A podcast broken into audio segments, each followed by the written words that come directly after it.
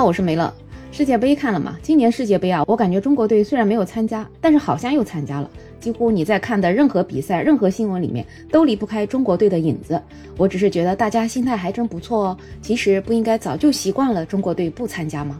昨天晚上英格兰队对伊朗队的这场比赛里面，零零后贝林厄姆和萨卡一共进了三个球，不得不让人感叹。零零后真的是已经开始统治世界了。零零后在球场上忙着，那看球的零零后可也没闲着。上周我做了一期节目，说一个九零后小伙儿他裸辞去看世界杯，有很多网友就羡慕不已，说如果我要中奖了，那我也辞职去看世界杯。这不，这周真有人中奖了，他还是个零零后。虽然中奖的钱不足以支撑他去现场看，但是足足可以让他在家躺平一个月不干事儿，尽情的看完整个赛程。毕竟熬夜看球还是真的挺伤身体的，看的也不尽兴，因为总是想着第二天还要上班。现在可以随心所欲的看世界杯了，这件事情想来还是美美的。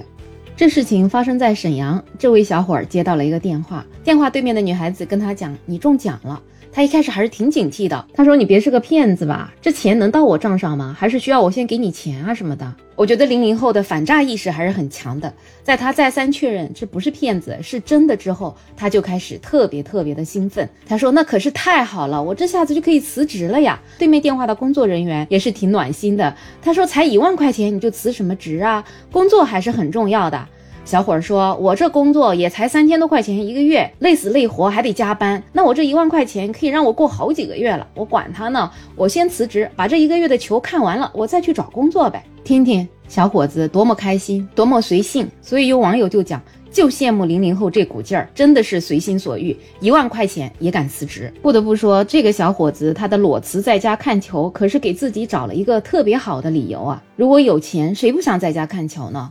毕竟天天熬夜看球也是伤身体。最近很多专家也说了，熬夜看球一定要注意啊。当然，有人也觉得他是太过于随心所欲了。毕竟也就是一万块钱，你花完了不就没了吗？有那么一份工作，每个月好歹有个几千块钱，那你这个一万块钱就是你额外的收入，你不也可以拿着它去做你想做的事情吗？但是这可能就是一代人跟一代人之间的想法不一样吧。我倒觉得这个零零后这样子做也没什么。我们很多人迫于年龄、迫于生活的压力，真的是没办法，要把物质放在第一位。因为上有老，下有小，都要养。有很多自己喜欢的事情，不是想做就能去做的；有很多梦想，也不是自己想实现就能实现的。但是我们的后来者，我们的零零后，他有这样一个勇气，他有这样一股冲劲儿，去实现他的精神自由。我觉得倒是一个社会的进步吧。只要他不啃老，能够用自己的双手养活自己，把这一万块钱花完了再去挣呗。虽说。说现在就业形势不是那么好，但是只要自己肯干，也是不愁没饭吃的。而且最关键是他现在这份工作工资也低，工作时间也长，兴许这个时候也正是他改变自己人生的一个契机，也说不定呢。所以有网友说，年轻人嘛，就要有年轻人的样子，不要过成八零九零那样的老气横秋。不过有一些八零九零也没有老气横秋啊，咱就说这一次爆出来的辞职去看世界杯这件事儿，也有好多八零后啊、九零后啊，甚至还有七零后。可能每个阶段每个人的人生不一样吧，所以也不一定是整个群体老气横秋，每个人都有自己每个家庭实际的情况吧。所以说到零零后呢，很多人也喜欢给他们贴标签，就比如说这一届零零后不靠谱啊，或者说这一届零零后他们要来整顿职场啊，最后呢又被职场给整。断了呀，但实际上零零后的世界也是各不相同，也是各有各的光彩，可能各有各的难处。就是说，零零后已经在世界杯上进球了，对吧？那也有零零后还因为迫于生计，可能要中奖了一万块才能够辞职在家里好好看世界杯。这就是世界的多样性嘛。那它最终也体现到每一个个体的多样性上面。所以，我们还是要以更开放的心态去看待零零后这一代。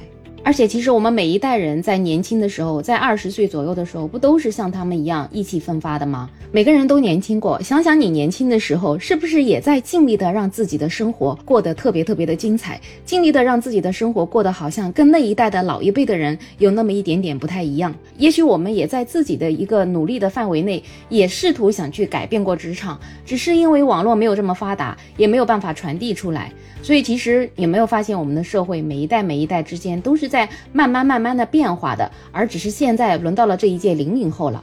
那在这个网络无孔不入的年代，就会把他们的每一个动作、每一个行为都放得特别特别的大，以至于会让人觉得这一届的零零后好像跟整个世界是格格不入。